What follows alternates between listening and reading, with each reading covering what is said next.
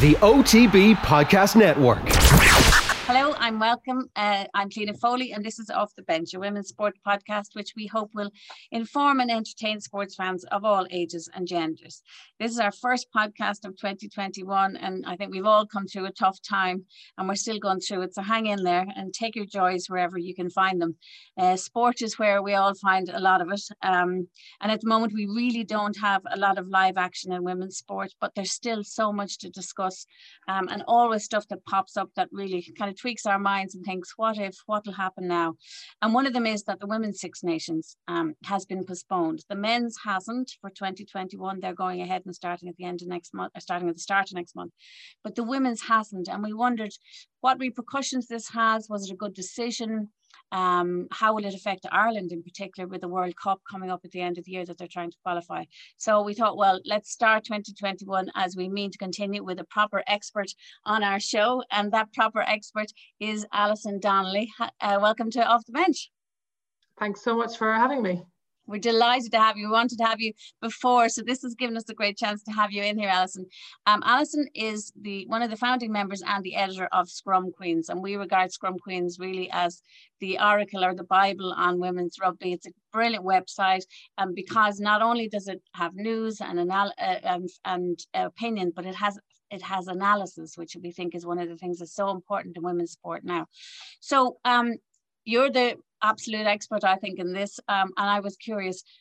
The men's Six Nations goes ahead. The women's has been postponed, possibly to uh, late spring, early summer. First of all, is that was that a good decision, and why was it taken? Yeah, I, I think well, what it does do, I think, is highlight the sort of financial disparities between the men's and the women's competition, and you know, remind you that, of course, primarily the women who are playing in the Six Nations are amateur. You know, England are professional, France are semi-pro, but the rest of the nations, the vast majority of the players are amateur. So for that reason, I, yeah, I think absolutely was the right decision. I don't think it would have been um, safe to do anything different. You know, to ask players who you know are working. So a lot of the players are, would have been playing on a saturday working and then you know many of them also working in the health services across all the, the various respective nations. So i think to ask them to cross borders and to travel and to quarantine and to bubble and so on um, was just going to be too difficult. So um, yeah the right decision definitely but obviously it creates a really interesting headache um, for the you know the, the people who run women's rugby and world rugby and Six Nations and beyond because 2021 is supposed to be a huge year for the women's game with the World Cup in September. Um, and there are still qualifiers to be played and, and, Ireland are one of the teams you know waiting to play those qualifiers. So we've now shifted a tournament uh, later this year where qualifiers would have been held. So um, it's it's going to be tricky but I think you know moving it definitely was was the best uh, course of action it's really interesting. I mean, we've even seen with the Australian Tennis Open, like even with full-time professional players, you're still we're still having problems with coronavirus, you know, creating those really tight bubbles. So clearly you're right. The implications for this for amateur players and for semi-amateur players, even in France, would be very difficult. But um, Ireland are in a very interesting case here because they're trying to, they're still trying to qualify for the Rugby World Cup in New Zealand, which is would just, they really don't want to miss that. That would just be such a fantastic opportunity if, fingers crossed, goes ahead next September. And they're due to play in a qualifier with Italy and Scotland. So do you do you think maybe they would think about making the Six Nations games, if you like, also work, or could could they work as a World Cup qualifier? Do you think? Yeah, well, the tricky thing here is that Spain are also probably the, the other team involved in those qualifiers. I mean, I think to be honest, when you speak behind, you know, behind the scenes to the organisers of various competitions, anything, everything is being considered now. You know, from having those qualifiers in March before the Six Nations even begins, you know, bringing all the teams to one country and, and isolating them and getting those games played over quicker days. I, I think, you know, they're going to have to be creative to make this happen. Um, it, you know, and, and you know, even there's there are even some considerations around, you know, if those qualifiers can't be played, but the World Cup is still happening using the ranking system now, that yeah. would favour that would definitely favour Ireland. Um, either way, you know, Ireland should should be getting um, on the plane to New Zealand if the tournament happens. They they're certainly of the teams who haven't qualified. Um, the you know probably the best team not there yet so you know uh, we have no idea of course of the effect of this long layoff um, a lot of the players not playing um, whereas, you know, some of the, a lot of the Scotland players are playing in the English leagues over here now. Yeah. So you know, we, we don't really know how we'll emerge the other side of it. But but I think you know I don't envy the organisers of any of these things. Should I just say? But they are definitely they are definitely looking at options that might a year ago have been unthinkable now as as possibilities what really interested me, Alison, was that I noticed you doing uh, an opinion piece, and also I saw Fee Tomas doing one in the Telegraph as well on the same thing, which is that this will be the first time since 2007 that the men's and the women's Six Nations aren't being run at the same time. And you actually think this might be a good thing, and you and I, I saw you using a great phrase. You said it might be a bridge to the future. You think separating the women's and running at a different time of year might be way better for women's rugby. Explain. Yeah, I think it's sort of um, grown, you know, it's, it's outgrown the window that it's sitting in. So for a long time, you know, it really benefited from the association with the men's competition. So, you know, in February and March, we all love the Six Nations. It's really exciting. Everybody's kind of caught up in a, a whirl of, of, you know, hype about rugby generally.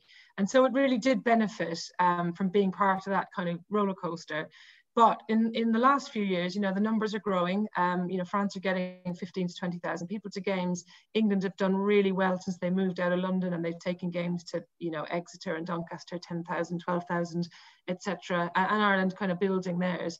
So, you know, and then unfortunately, it, it, the, the window is too small to allow the growth to really maximize. So you've got hardly, you know, you've got terrible kickoff times you know, because they're trying to squeeze in all the broadcast rights and so on and so forth. The in between the men's on the same weekend. Uh, yeah. And and the women's tournament, you know, there are some people who are you know, I'm a fan of rugby, right? I love passionate about women's rugby, but I watch men's rugby just, you know, the same. So, but there are some people who want to watch all of the Women's Six Nations games, and it, the schedule actually doesn't allow you to do it now because often the games kick off at the same time. So, you know, that wouldn't happen in the men's, right? Because the TV interest is too high.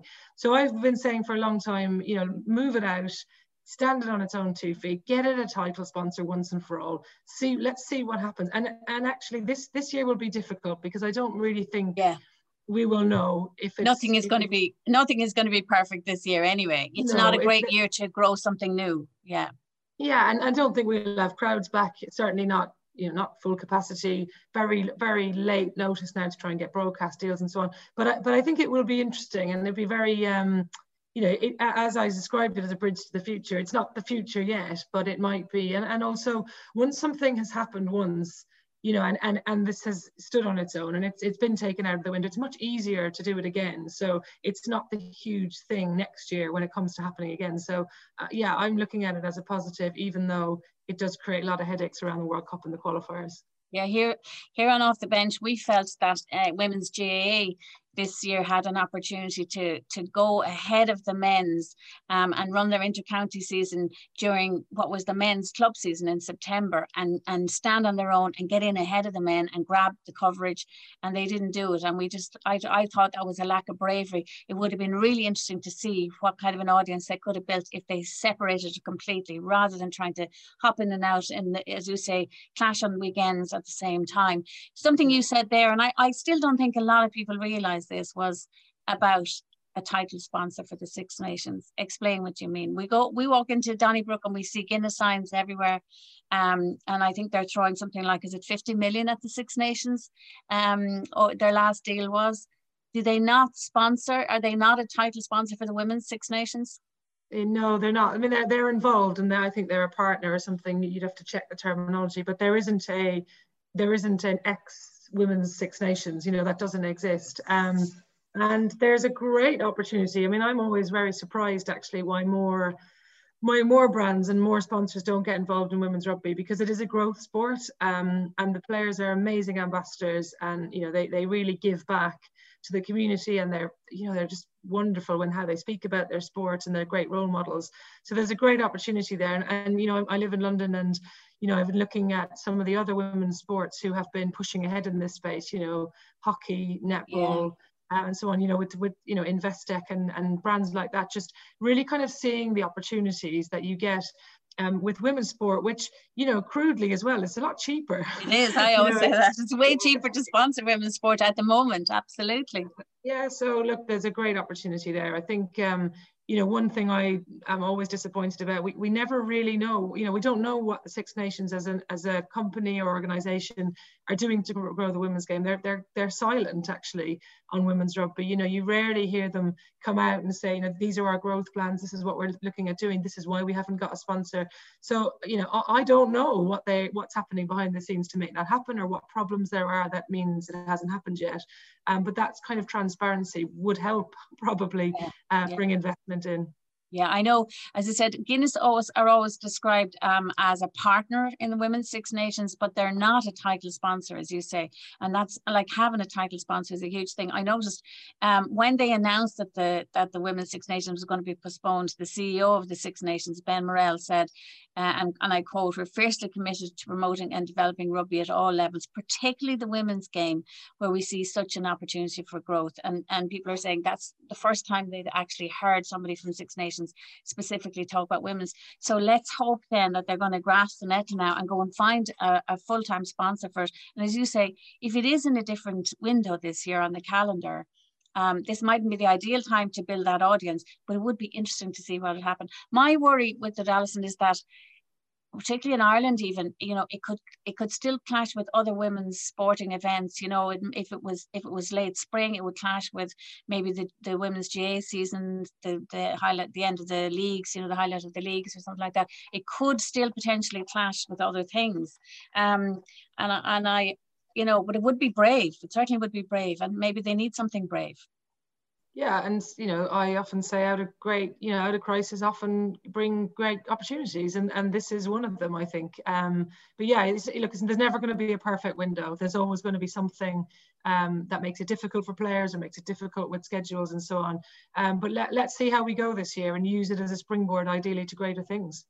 Did you see green shoots for Ireland uh, in the past year, even though it was interrupted, if you like, the 2020 season? No. Really, I, I, I would have thought I thought I could see um, definite improvements defensively. Oh, sorry, I I misheard I misheard you. I thought oh. you were describing something. Yes, look, Ireland, Ireland, look, you know, actually the disruption has come at a terrible time, I think, for Ireland because they were recovering from a kind of difficult year or so. Um, 2019 you know, was poor yeah they were building momentum you know they were getting kind of you know there were some new players who were really pushing on you know Beibhinn Parsons and so on. we know about those players but you know Claire Molloy coming back um yeah.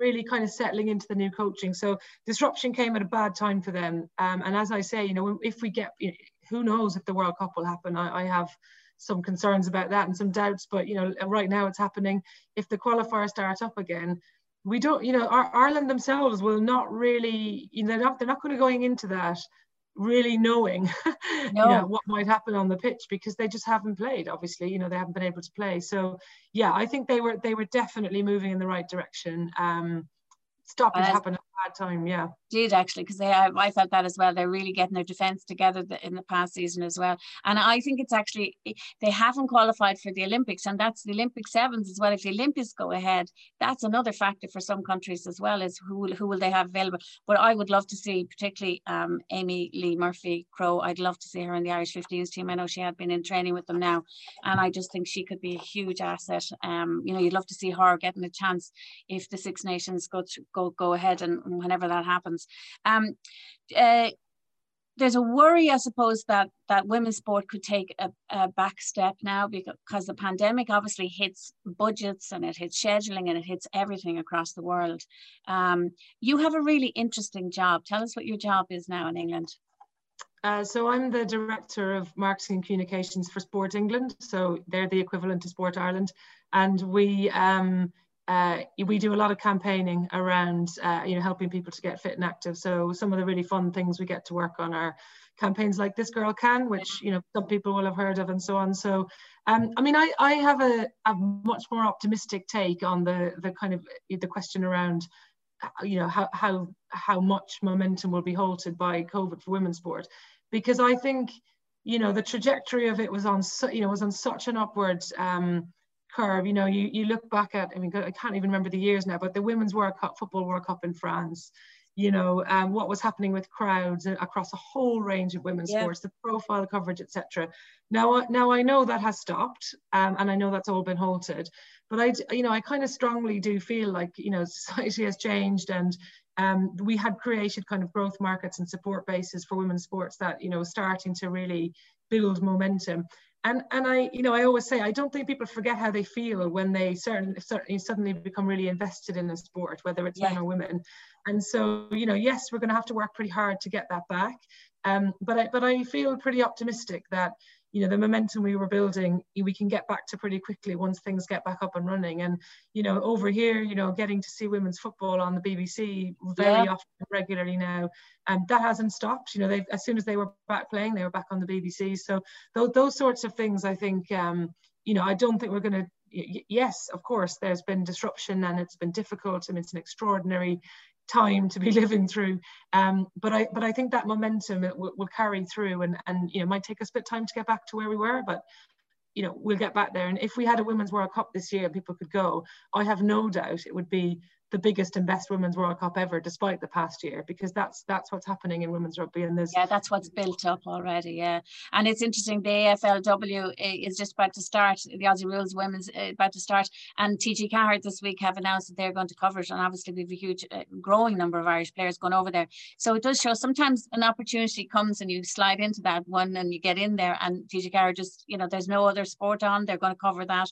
That'll be a boost to see Irish Irish women playing Aussie Rules on TV again on, on domestic TV this year. So you're right, opportunities sometimes can crop up and also momentum if it grows usually it will keep going. I think the investment is the big thing. It's we don't know how corporate the corporate world and what how and what they have to spend and how they're going to spend it. I think in the next two years in sport is probably going to be very interesting. Um, it is interesting you were saying that about momentum and about what people feel and invest. Um, because when the when the Six Nations was cancelled, um, there was the usual, you know, knuckle draggers on some social media who saying, "Who cares?" You know, and I think was it one of the Bristol players, Steph Evans, started a campaign, campaign going hashtag I care, and and uh, and Anna Caplice, uh, one of the Irish back rows, who we have great time for on on off the bench. She's a brilliant speaker. Um, she wrote in, and on social media, she was really passionate um, in in pointing out um, just how much players invest, you know, and who cares if you don't care, but this is actually what we put into our game. And she did a great interview with the guys on Off the Ball AM. Um, what did you think of that whole controversy? And again, do you think that would have happened a couple of years ago, players preparing to put their heads above the parapet and say, you know? Yeah. Um, yeah, I mean, look, I think I've been involved in women's rugby for a long time. I've been writing about it and or you know involved in it in some guys for for 20 20 plus years i, I think the history you know my kind of view on this is like the history of women's sport, particularly those which are physical and you know used to be considered extremely masculine, is just littered with that kind of indifferent sexism, the offhandedness that you see across social media.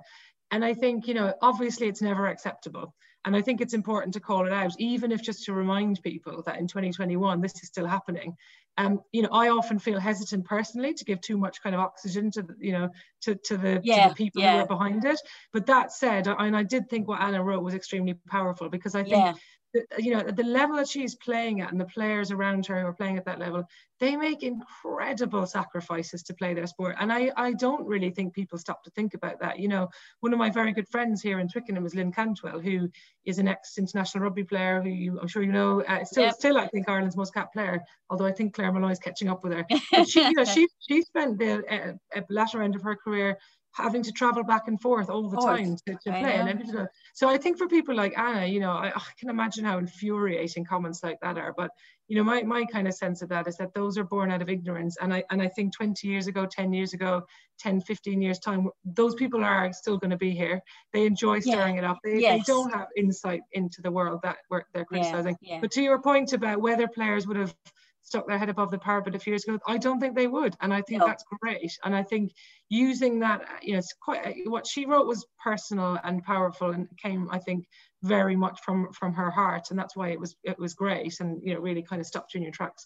But I think using those moments tactically every now and again, just to remind people how hard these players are working, and and to get support. So I, you know, yeah, I, I yeah. thought it was powerful. But you know, those people, unfortunately they're always going to be here. I think so. I always say that the knuckle draggers will always still be there. But I thought it was interesting. It was exactly is she wasn't slagging them off. She was just saying you really don't understand how much we how hard we work.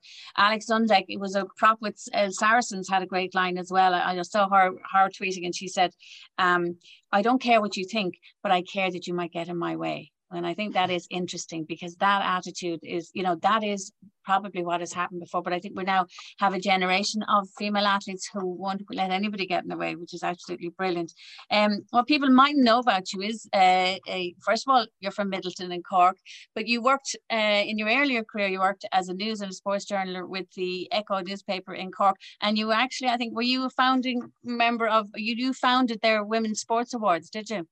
Um, myself and Mary White, who I'm sure you know. Oh, the um, legendary so Mary. Yeah, yeah, she's great. So we, so that was my first job out of. I went to UCC and we, I went to work at the Echo, and Mary was working in the Echo as well. And obviously we bonded over love of women's sport. Um, she was brilliant. Um, well, she she wrote lots herself, but she was a really really good talented basketball player. Uh, not my sport, I have to say. Um, but but you know we we yeah we we co-founded those. They're still going strong. I went back went back a few years ago for the 10th anniversary, which was just really cool. I mean, I mean, I would say this because I'm from Cork, but Cork is obviously full of amazingly talented women uh, oh. in sport and you know across. You know, I grew up obviously loving Sonia, but um, all you know, we just are, we have a really great culture, I think, there of, of getting women involved in sport and and winning things. You know, the Cork legendary. And so, yeah, so, yeah, it was great. It was Derval great. O'Rourke is another one. I mean, it is just. I always say there's a Corkness, like it, to have that Corkness in sport just seems to give you that inner defiance and strength, and it's. I think it's responsible for just producing, you know, Cork extraordinary athletes, men and women. But it has certainly been a source of amazing. And Mary uh, White obviously wrote that brilliant book about the late Cork Ladies Football Relentless, which has been gone into a second thing, and wrote beautifully about Eamonn Ryan, who we lost in. in oh, yeah, week. that was so sad. An incredible man, an incredible. What I loved about him was um, how he respected the women that he worked with as athletes. You know, that's how he saw them. Um, so Mary's tribute, if anybody goes online and has a look at that as well, you'll get her on Twitter. Uh, she um, I, I think aim as I didn't know Eamonn Ryan. Um, I didn't write about GA when I when I was writing in in yeah. Cork, but but when I read that he had died, because that football team had become such an integral kind of part of Cork and the success that they had, you know, people felt like that, you know, they really sort of invested in that team yeah. in that era.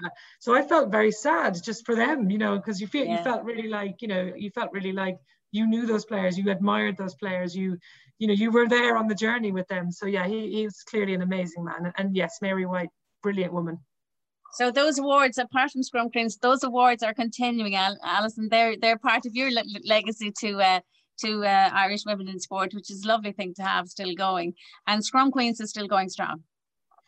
Yeah, I mean, look, it's a voluntary thing. It's a labour of love for you.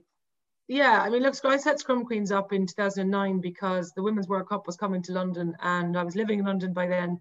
And very few people, you know, there were some, but very few people writing about it. And I thought, you know what, I, I used to be a journalist, but by then I'd moved and I was I'd moved into communications and so I'd stopped reporting. But it, it was intended to be something I'd do for a year and then carried on and carried on. And then there's a there's another guy called John Birch who writes with me. And, you know, look, we we both I think we just sort of passionately believe in you know telling the stories of the players in in high and to be honest a huge source of kind of motivation for me is around highlighting inequalities in sport. And women's rugby is still a sport that is very unequal in terms of how it's treated and, and and progress has been made. But you know i was thinking about this interview tonight and remembering that it's not even 15 years 20 years since the IRFU took hold of women's rugby. You know, I was on the IWRFU committee for years, where you? we were, yeah, we, you know, we, this is how I started in women's rugby. I became um, the PRO for the Irish uh, Women's Rugby Football Union when I was at um, you know UCC. So that you know, we we were running the game. Um, with no help from the IRFU, they, they, they weren't involved.